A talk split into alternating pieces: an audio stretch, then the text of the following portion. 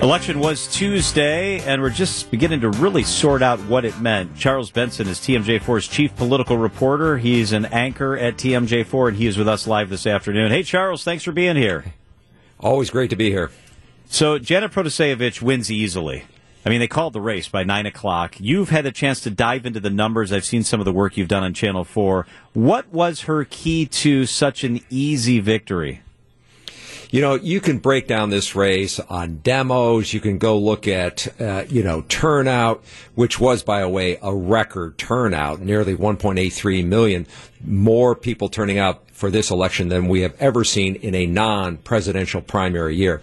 But John, I really say look to Dane County.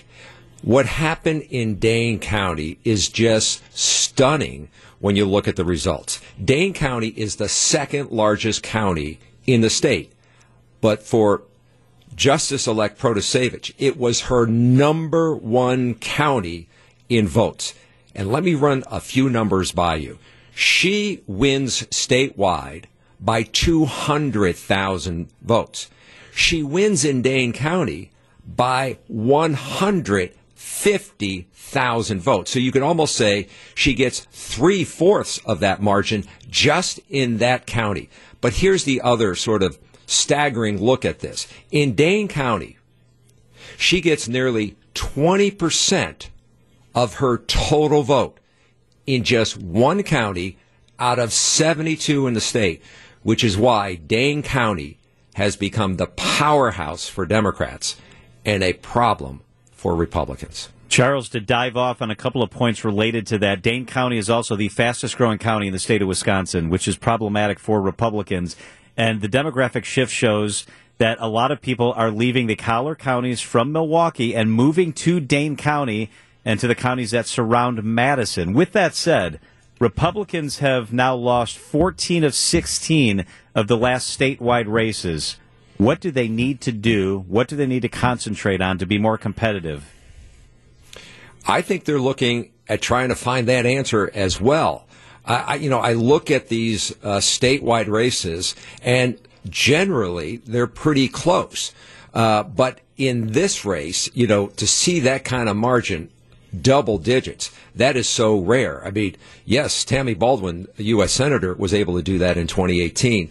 Uh, and when Republicans do end up winning, like Hagedorn in that time period, he wins in 2019 for a state Supreme Court seat, but does it narrowly by 6,000. The other win is with uh, U.S. Senator Ron Johnson. So they might look, Republicans, to see, well, what did they do? How were they able to accomplish it? And it really then looks into other counties. But there is a demographic change. And I think Republicans are looking at what used to be strongholds for them, what we know as the WOW counties, Waukesha, Ozaukee, and Washington. The Democrats, are the demographics changing or are people's perception of what they want from the party perception uh, changing? And I think the Republican Party right now is struggling to figure out what is that that gets them right now in this losing streak after having a significant winning streak starting back to 2010.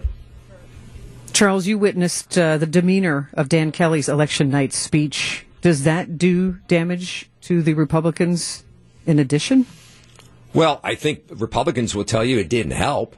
You know, so I think they look at that and say, um, it is what it is, what he said. And I don't think, I haven't heard any Republicans agreeing with it. I want to move on to the Senate race. So the 8th district race, Dan Knodl ends up winning by about 1,000 votes, a point and a half roughly. That means that they maintain a supermajority in the Senate. There's not enough votes in the assembly to override a veto, so that's not as much in play. But there's been talk often on Charles about possible impeachments of guys like John Chisholm, the DA Milwaukee County, or judges, or others in higher office.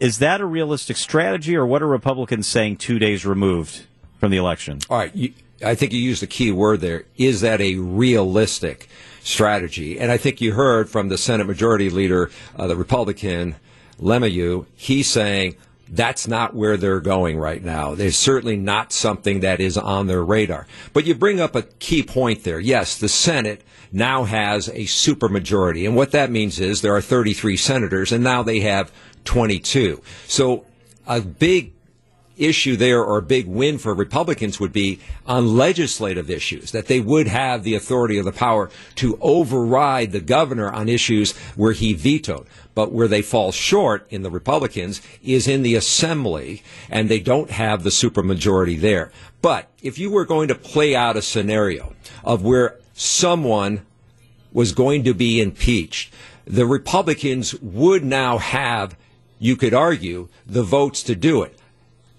And simply put, is because if there is an impe- impeachment, it would begin in the assembly and they would have enough votes there to impeach someone. And as we have seen at the federal level with former presidents, Bill Clinton and Donald Trump, once a person is impeached, it then moves to the Senate. And the Senate now becomes the court. This is where there is the trial. This is where the evidence is argued. And in that situation, you can make the point that there are 22 votes to make a verdict.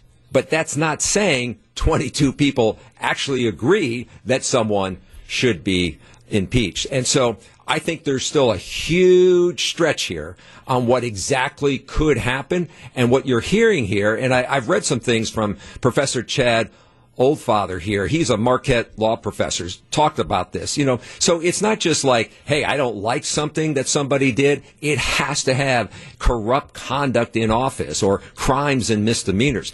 You know, you and I, John, were here in 2010 when we saw uh, Democrats make this huge effort. A million people sign uh, to have Governor Walker recalled. And people saw that as being largely based on a policy decision by the governor. And guess what? When the governor faced the voters again the next time, he got more votes the second time around because there was a prevailing feeling that that isn't the right process to recall someone over a policy issue. And I think Republicans will look hard at is there something here that falls in line with what the statutes say on the issue?